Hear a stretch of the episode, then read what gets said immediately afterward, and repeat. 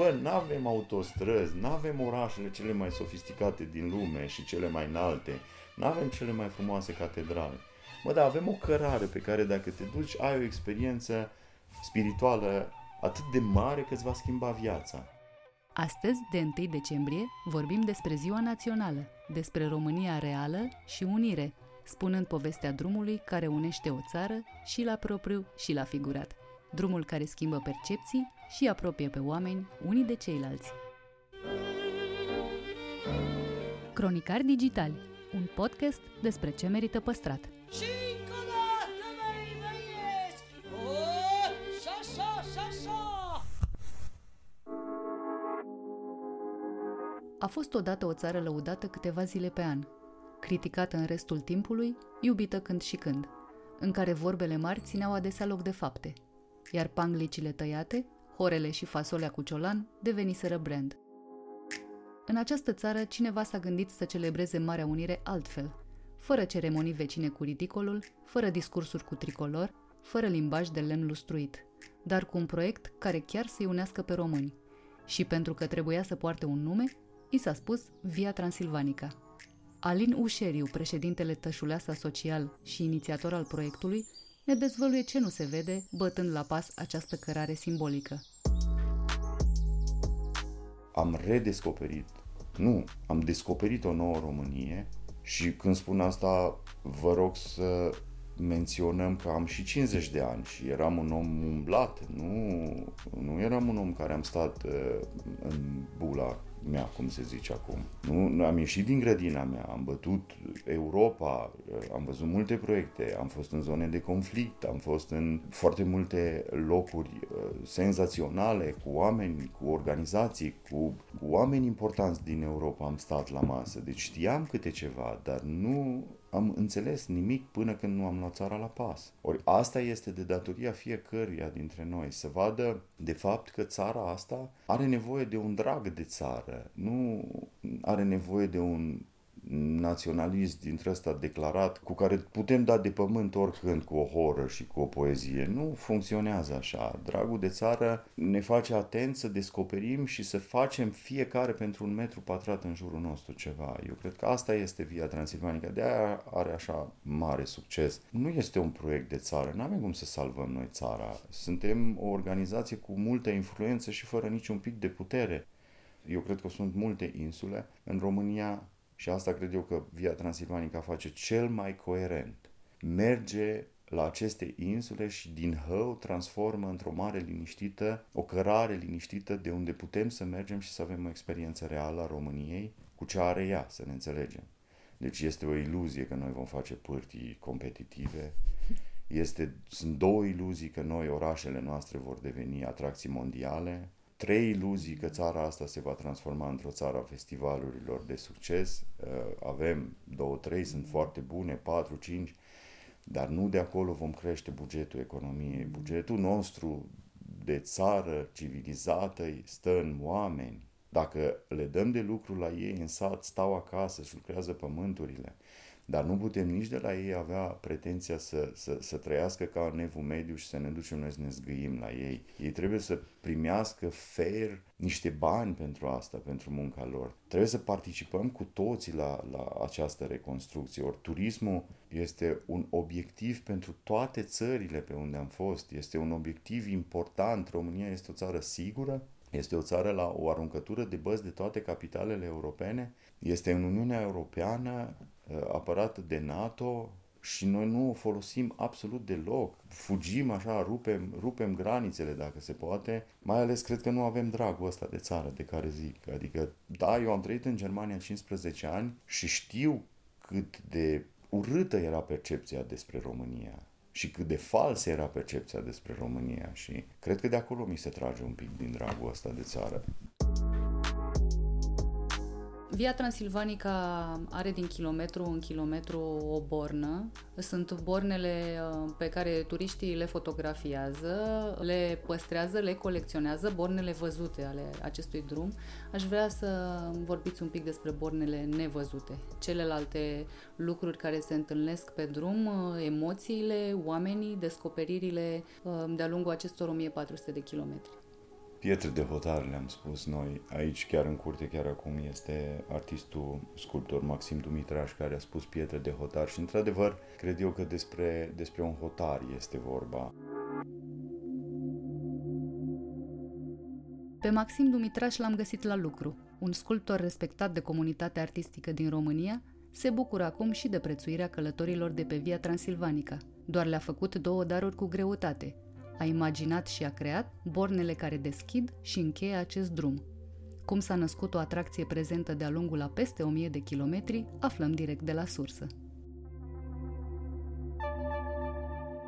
Domnule Maxim Dumitraș, trebuie să recunosc că nu mă așteptam să vă găsesc aici, la tășul ăsta social, deși știam deja că sunteți uh, autorul uh, bornei care deschide acest uh, drum uh, absolut minunat, autorul unei pietre de hotar, cum vă place să, să spuneți.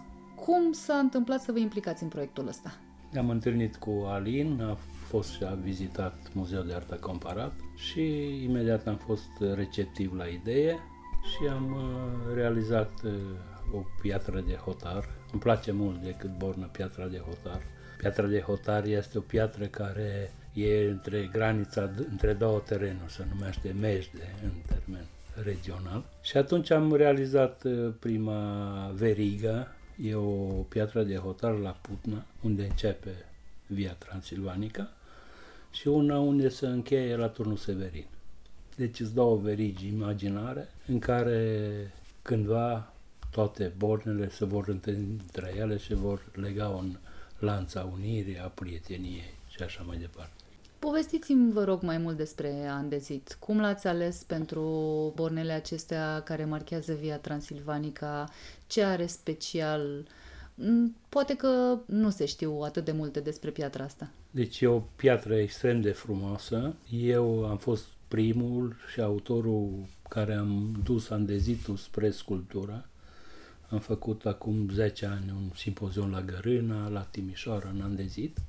I-am dat o altă valoare decât uh, piatra care se folosea la pavele, la borduri. E o piatră extrem de dură, de frumoasă, să obțin griuri până la suprafețe șlefuite oglindă toți munții aceștia sunt uh, de origine vulcanică și sunt din andezit și e o piatră foarte rezistentă și extrem de frumoasă. Deci andezitul din cele mai vechi timpuri era um, pentru oamenii din zonă traiul lor, făceau pavele pentru drumuri, tunele și borduri, o piatră extrem de valoroasă.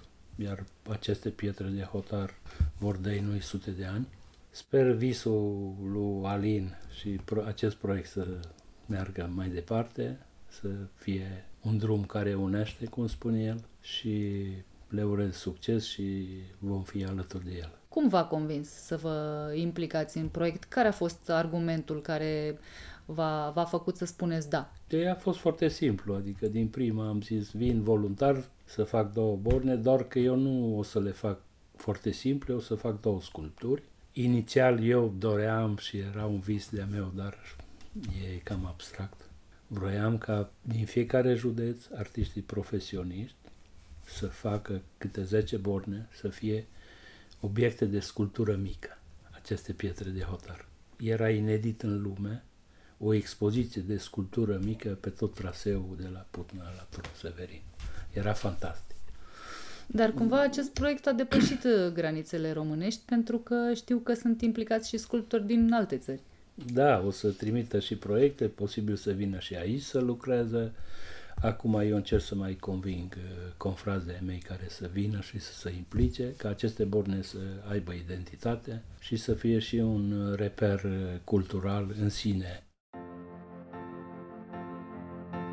De bornele văzute de pe Via Transilvanica se ocupă artiștii dar acest drum a adunat o mulțime de borne nevăzute, de la oamenii implicați în proiect la provocările pe care le-au depășit.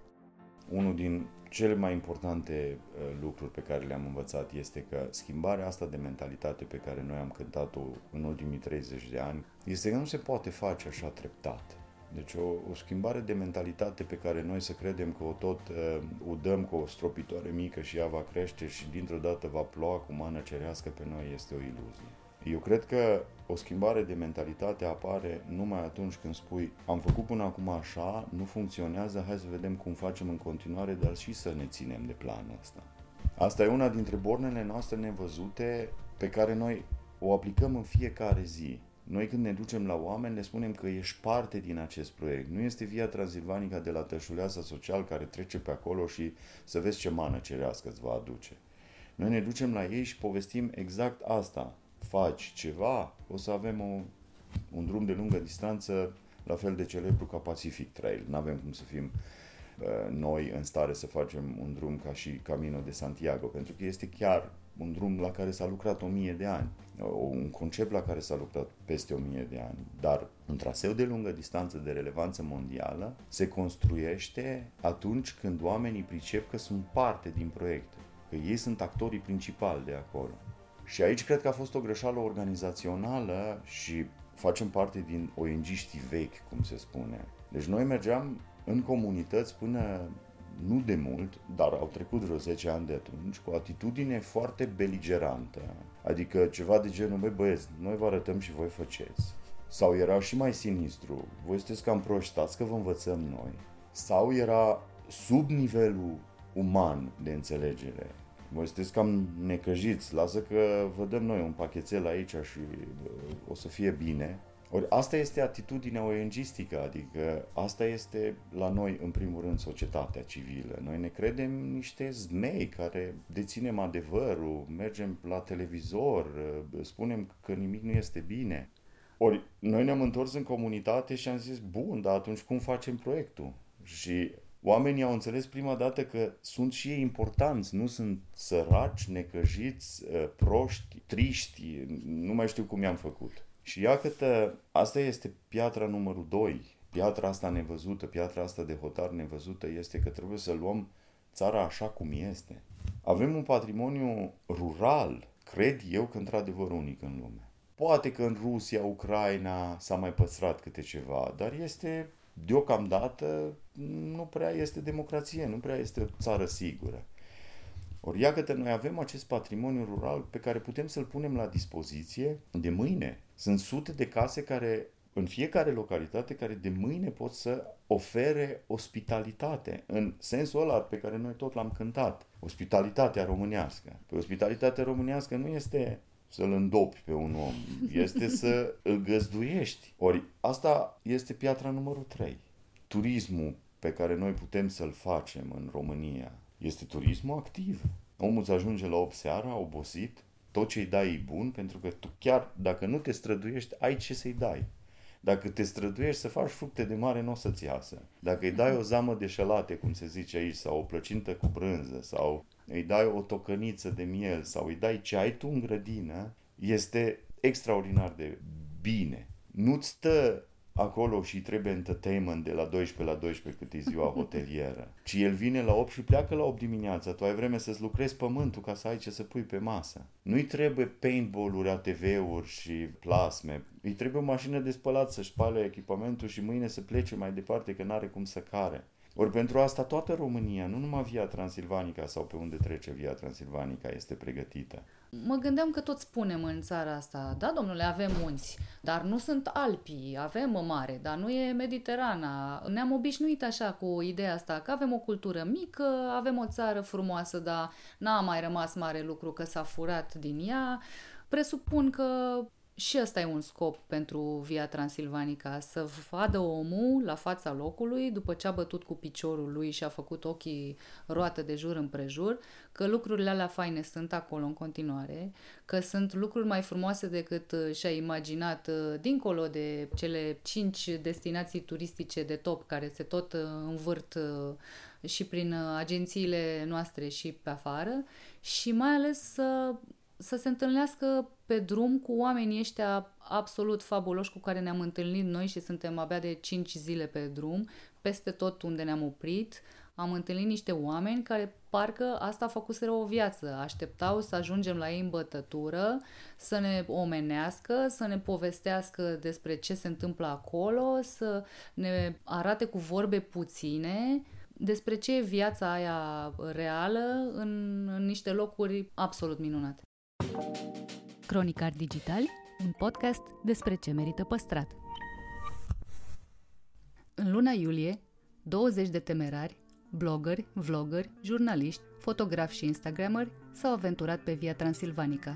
Și dincolo de locurile copleșitor de frumoase, de patrimoniul din piatră, lemn și istorie, i-au uimit și i-au cucerit oamenii întâlniți pe drum, de la localnici păstrători de tradiții din tată în fiu, la francezi deveniți experți în gulaș și englezi care luptă pentru salvarea trecutului nostru. În Bucovina am cunoscut o comunitate fascinantă, cea a huțulilor. Despre un neam neîmblânzit și misterios ne-a vorbit un huțul de seamă, scriitorul Casian Balabașciuc. Unul dintre cercetătorii antropologi care au venit și au studiat etnia huțulă, la un moment dat a intrat în dialog cu unul dintre huțuli și le-a întrebat, domnule, ce, ce sunteți voi? Noi suntem niște oameni liberi ai munților. Și ne ajunge. Deci s-au autodefinit ca oameni liberi ai munților. Oameni care nu, nu acceptă nicio administrație deasupra lor, nici o lege, nici un uh, împărat sau rege sau președinte sau cum ce ori mai fi ei ca și conducători. În schimb, uh, au mare încredere în Dumnezeu și în puterea Lui. Este interesant aici cum uh, huțuri, aceiași huțuri care practică magia neagră, care e un păcat uh, greu în biserica ortodoxă, sunt totuși așa de buni creștini. Dar cum, cum se explică fascinația asta pentru magia neagră? Probabil că în practicile lor au avut succes și deci și tentația de a continua cu succesele astea, pentru că e mai ușor să-l învingi, să învingi un adversar printr-o practică ocultă decât să-l învingi prin luptă directă, dacă le e mai mare ca tine. De unde rezultă că nu e în interesul nimănui să, să supere un huțul? Nu știu dacă ar fi sau n-ar fi, oricum apreciez gluma dumneavoastră care vine, vine într-un moment așa un pic mai încărcat. O poveste cât vorbeam de superstiții huțurilor.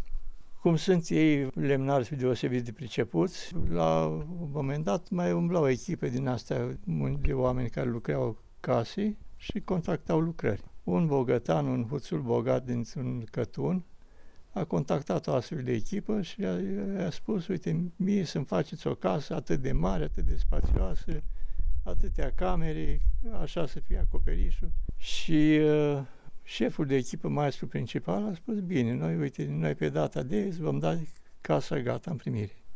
Dar pentru asta ne plătești suma de 50.000 de coroane, sau cât a fi spus ei atunci. Bogătaș a spus, bine, foarte bine, dacă voi îmi dați să în casă, vă dau și eu bani. Și s-au apucat oameni de lucru, au lucrat frumos, au construit exact cum a vrut omul să-și vadă casa nouă. La data stabilită, la Soroc, au venit și au spus, vină să intri în casa cea nouă. Bogătaș a spus, bravo, dacă ați terminat, vin și mă așez cu familia în casă, vă dau și banii, dar nu vă dau cât am spus că mi-a cerut prea mult. Acum fiind casa gata, ce a spus el, bine, bine că mi-a făcut casa, nu, decât să mulțumească cu mai puțin. Și șeful de echipă s-a uitat un pic lung la el și a spus, zice, nu încerca să te pui rău cu noi pentru că nu o să-ți meargă bine. Deci, de ce să nu meargă bine? Am pistoale. Nu mă tem. Deci nici noi nu ne temem de pistoale tale, dar nu de pistoale era vorba. Deci nu ne dai banii? Nu vă dau nici nu ne trebuie. Și cum era casa, scara pusă încă pe casă, era acoperișul tocmai nou făcut, a urcat pe scară, s-a urcat pe acoperiș, a scos din buzunar un cuiș și l-a bătut în acoperiș. Și după două săptămâni, bogătașul s-a îmbolnăvit și a murit, familia s-a împrăștiat în lume și casa a rămas nelocuită. E una din poveștile uțurilor. Oricum și astăzi în, zo- în zona izvoarele Sucevii, Moldova, Sulița, se mai practică magia, magia neagră. La fel de bine, huțurii uh, știau lucruri pe care nu le știm noi despre sărbăticiunile codilor, și anume despre etologie, despre uh, comportament, despre uh, năravuri, pentru că și animalele sălbatice, ca și omul, au o, o grămadă de năravuri. Iarăși, huțurii sunt niște oameni care au cunoștințe foarte bune de zootehnie, se pricep foarte bine la vite și la oi, la oi pentru că din neam din neamul lor s-au obișnuit cu oile și au, și-au purtat turmele pe toți munții din partea Carpaților nordici, ajungând uneori chiar până sus, în, aproape de Carpații Păduroși, n-au fost prea plecați către cultură, către scriere, către uh, citire, către studiu. De altfel, de aceea se întâmplă că nici în ziua de azi nu-și cunosc origine, pentru că ei au spus pe noi nu ne interesează trecutul, pe noi ne interesează ce este azi și eventual poate ce vom mânca mâine. Mai mult nu contează, nu este important. Zilele, adică timpul trece oricum. Și din cauza asta n-au rămas izvoare scrise de la Huțul. Dacă facem o paralelă și o comparație cu dacii, nici dacii nu prea aveau izvoare scrise din câte se știe.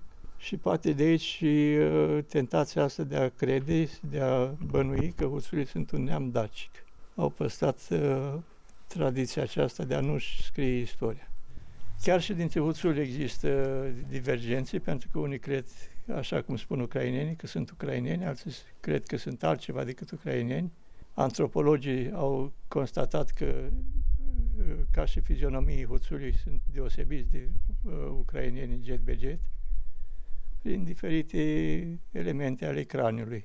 Arcade, pomeții obrajilor, dentiții și așa mai departe. Au ei școala lor.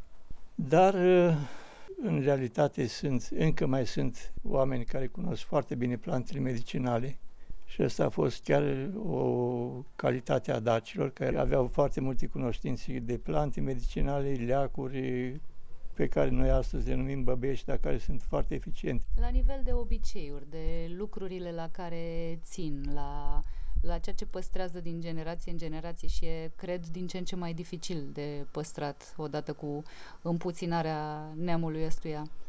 Ce-i definește? Ă, așa, într-un fel sălbatici, cum erau ei la începuturi, aveau totuși aplicații, aplicații către frumos. Le plăcea esteticul. Și de asta, dacă ați observat baltajele huțului, care sunt făcute din alamă, au fel de fel de modele care de care mai frumoase și mai interesante pe ele. Și nu numai baltajele, ei erau vânători scusiți și haiduci și își ornau cu mare, cu mare atenție armele. Patul de la pușcă, de la pistol, țeava, avea fel de fel de impresiuni pe metal erau buni lucrători și în metal, deci în, mai ales în alamă și uh, au rămas chiar și în zilele noastre, pentru că și în zilele noastre mai lucrează pentru acasă, fel de fel de unelte, fel de fel de instrumente care sunt necesare în uh, viața de zi cu zi.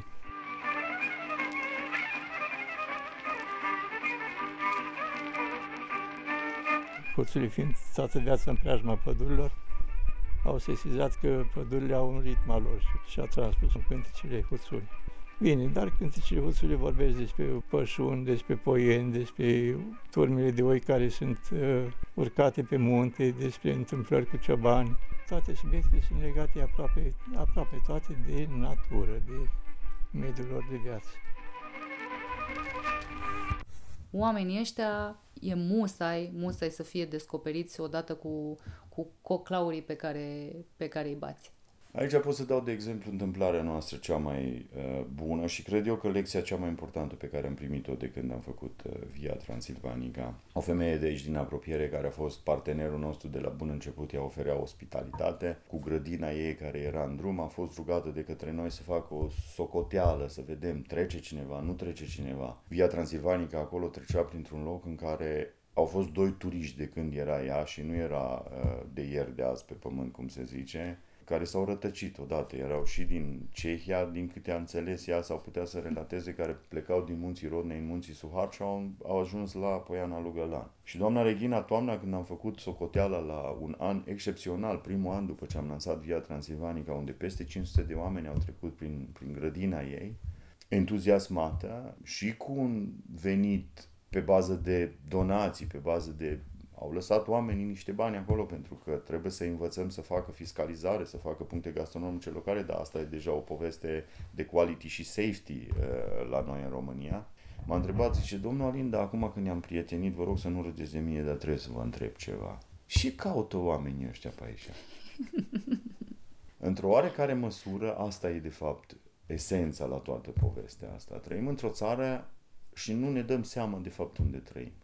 Dar ăsta e un lucru bun pe de o parte, pentru că unde ne-am dat seama că trăim și putem specula treaba asta sunt cele mai proaste exemple.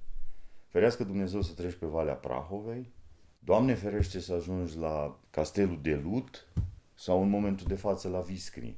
Dacă nu ești pregătit, sunt niște obiective importante. Deci și Valea Prahovei, și Viscri, și Porumbacu sunt niște obiective importante. Dar noi nu suntem pregătiți pentru 2000 de, de oameni cu mașinile pe zi.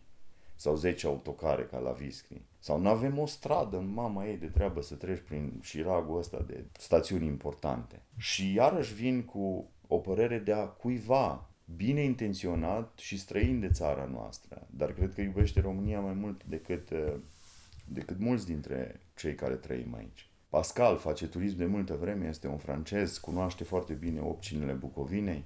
El a spus că asta poate să fie Via Transilvanica vorbind, ei acum de altfel fac și, și o mică via Huțulilor pe acolo din inspirația acestui drum, poate să fie cel mai bun ambasador pe care îl are România ce simt eu când vin aici, o mare bucurie.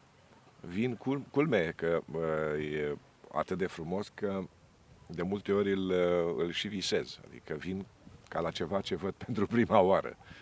E o nebunie, dar asta e. Locul e perfect.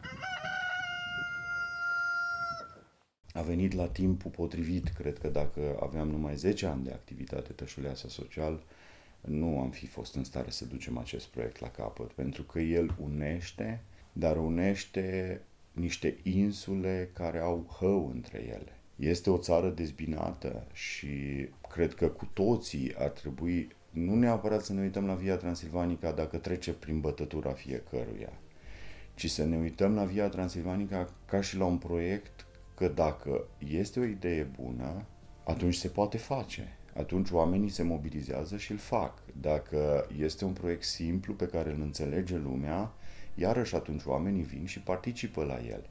Dacă autoritățile nu declară sprijin, pentru că eu urăsc acest cuvânt, autoritățile sprijină. Păi autoritățile trebuie să fie parte dintr-un proiect, ori la Via Transilvanica ele sunt parte din acest proiect, atunci poți lucra cu ele. De multe ori, furați de frumusețea unui proiect, suntem tentați să uităm partea lui mai puțin poetică. Dincolo de ideile mari și de entuziasm, e întotdeauna nevoie de implicarea autorităților și de susținerea financiară a celor care înțeleg că uneori câștigul poate însemna mai puțin bani în cont și mai mult bine pentru comunitate. Corina Vasile, Communications and Sustainability Director la Raiffeisen Bank România, știe foarte bine asta am judecat proiectul mai ales din perspectivă corporate la început. Și nu mi-am imaginat că impactul lui uh, uh, personal și pe fiecare om care într-un fel sau altul s-a intersectat cu proiectul poate să fie așa mare. Am văzut uh, așa puțin cât am umblat pe el, locuri pe care nu le vedeam niciodată că nu sunt în vreo hartă oficială cu locuri de văzut și niște oameni cu care dacă nu mergeam în locul ăla n-aveam cum să mă văd, căci sunt oamenii locului și oameni care pleacă puțin sau deloc de acolo. Ce să spun, natura prin care trece drumul e impresionantă. E o experiență, cum s-ar spune, multisenzorială, că miroși, auzi, vezi pietre poate neșlefuite, în realitate și metaforic vorbind și vezi, da, potențialul locurilor prin care treci, simți niște lucruri pe care nu ai cum să le simți decât acolo și atunci, adică amprenta locului, mirosul locului, florile locului, oamenii care sunt diferiți din loc în loc. Eu pot să vorbesc, cum am zis, numai din ce am experimentat pe drum și Uh, de exemplu, am văzut un sat în uh, Bistrița Năsăut care se cheamă Jeica și unde, la fel ca orice loc de pe Via Transilvanica, altfel nu l-aș fi văzut niciodată în viața mea, nici eu, nici colegii cu care am fost, unde se termina traseul nostru din uh, ziua respectivă, greu, 23 de kilometri, cred, și eram uh, cu totul și cu totul la capătul puterilor toți, că a fost o zi caldă, a mers prin soare, prin, uh, nu peste tot era pădure să ne adăpostim, noi nu așa de antrenați.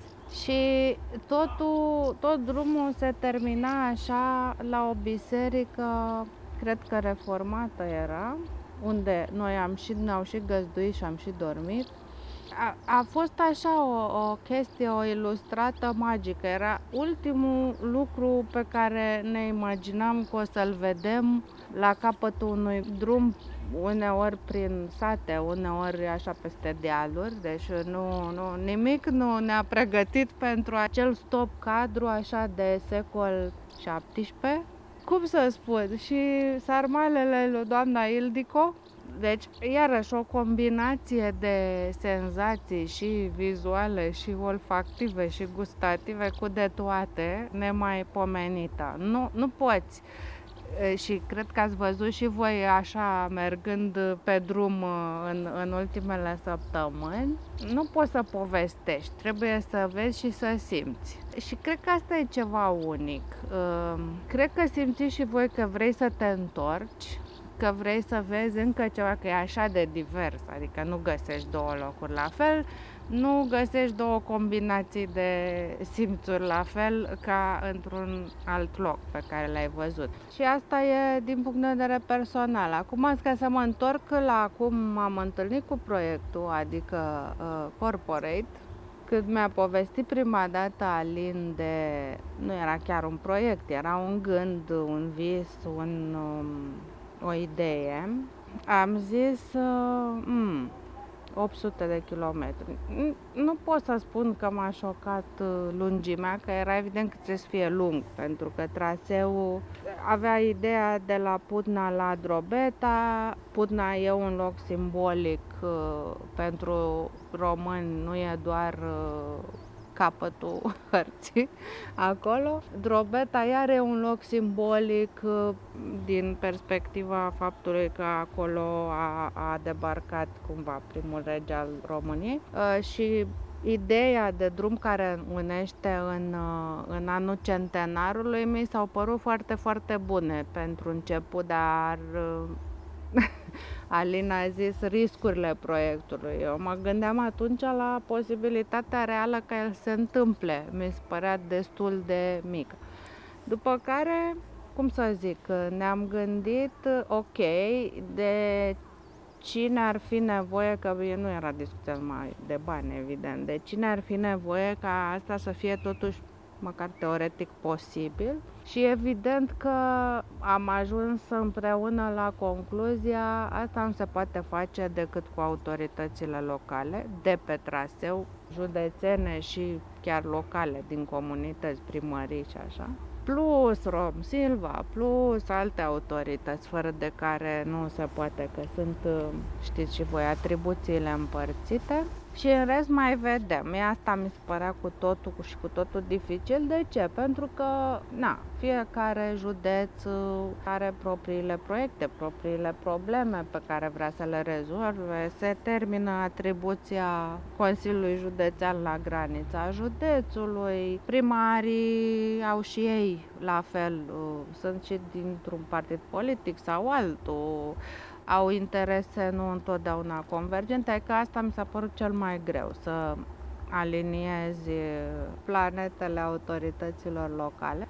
Simbolic e și să-i, să-i strângă la Alba Iulia din motive evidente, că eram în anul centenarului, tot simbolice, pe toți din, din consiliile județene de pe parcurs, 10 județe, partide diferite și așa mai departe, Cealaltă necunoscută pe care n-aveam cum să o știm decât uh, făcând era dacă oamenii din comunitățile respective, localnicii, o să participe la treaba asta, fiindcă altfel chiar nu se poate. Odată că nu se poate, doi n-are rost, pentru că până la urmă, ok, ce face asta e sigur, a, a pus cap la cap toată uh, întreprinderea asta uriașă din punct de vedere logistic și ca documentație, acte și așa mai departe. Totuși, drumul este pentru oamenii locului, este făcut să, să fie dezvoltat, întreținut uh, și animat chiar, da, animat e cuvântul de ei. Este pentru ei și fantezia lor cum îi atrag și cum îi primesc pe drumeți, cum își pun în valoare ce au ei. Dar e foarte important să vrea să-i primească. Până la urmă, toți, noi toți drumeții suntem niște străini în, în comunitate. Și asta e foarte, foarte important ca oamenii să, să vrea, să aibă încredere, să le fie drag să primească niște străini. Nu e așa de simplu cum pare, asta vine cu, cu timpul, cu încrederea, cu deschiderea, cu uite, am cunoscut uh, niște oameni care au fost foarte simpatici și au venit și au dormit la noi și ne-au povestit, adică e, e și ăsta un proces, e tot ca și când ai construi un drum, doar că e numai din legături umane. Experiența Via Transilvanica e unică. Descoperi că frumusețea e la fiecare pas. Acolo unde te aștepți și mai ales acolo unde nici măcar nu bănuiai. Descoperi că bunătatea strălucește în ochii unor necunoscuți, bucuroși să împartă tot ce au cu cel care le trece pragul. Și cel mai important, te descoperi pe tine. Arhitectul și fotograful Vlad Eftenie a descoperit că România profundă e tărâmul în care emoțiile și revelațiile sunt la ordinea zilei. Așa că prin orice mijloace încerc să mă alătur, așa cum pot, să promovez, să ajut lumea să înțeleagă ce înseamnă. Îl salut pe Alin întotdeauna cu cel mai mare drag, e un om care reușește să articuleze o întreagă comunitate și mie îmi pare bine că fac parte ca o rotiță minimală, nu mă compar, nu compar ce pot să fac eu cu ce fac voluntarii, cu ce fac cei care chiar cară, merg prin pădure, află unde e ursul, adică sunt lucruri extreme care se întâmplă. Dar să știi că și fotografia contează și așa cum arhitectura se comunică prin fotografie și uh, spiritul unei comunități se poate articula prin fotografie și comunica și de asta mi-am asumat întreaga mea capacitate de a transforma experiența în fotografie pentru a fi parte din acest proiect. Există patternuri, există simboluri, există elemente care țin de folclor, elemente care țin de etnografie, bineînțeles, asemănări și deosebiri, dacă vrei, merită întotdeauna explorate și exploatate. Eu regăsesc, în primul rând, totul la nivelul vibrației pe care o aflu eu înăuntru. Indiferent de ce se întâmplă în afară, mă uit foarte mult înăuntru ca să văd ce efect are. Și atunci efectul ăsta de conexiune, de capacitate de a mă mira, de a admira și am rămas mereu în urma grupului, fără să-mi propun asta, pur și simplu îmi place să fac parte și să-mi număr pași alături de ceilalți, dar la un moment dat eu trebuie să stau un pic mai mult să privesc, să înțeleg ce m-a făcut să mă opresc acolo. Și asta este o caracteristică a demersului meu fotografic. Îmi place să-mi dau seama ce nu înțeleg încă. Și nu caut un răspuns imediat, ci fac o fotografie. Și când voi deveni capabil să o înțeleg, mă uit din nou la acea fotografie și îmi dau seama ce m-a făcut să mă opresc acolo. Așa că de oricâte ori ceva din sinea mea zice aici stai, înseamnă că indiferent de loc, indiferent de simbol, indiferent de zonă, indiferent de eu știu ce simbol specific, eu trebuie să stau acolo. Și o să-mi dau seama la un moment dat de ce a trebuit să fac asta. Și posibilitatea mea de a mă simți într-un fel cu totul special, mergând printre niște copaci pe care nu am mai văzut niciodată, uh, uitându-mă la niște nori pe care nu am mai văzut niciodată, privind o cărare pe care nu mai văzusem niciodată, simțind aerul pe care nu l-am mai văzut niciodată, m-a făcut să mă simt că am trecut un dincolo, că sunt într-un dincolo. Ori acest dincolo înseamnă pentru mine o nouă experiență, uh, pe care, ca să o înțeleg, voi avea nevoie de timp. Uh, a fost o, o sumă întreagă de emoții extraordinare și ador să pot să-mi declanșez emoții noi, pentru că atunci se întâmplă ceva nou și cu mine.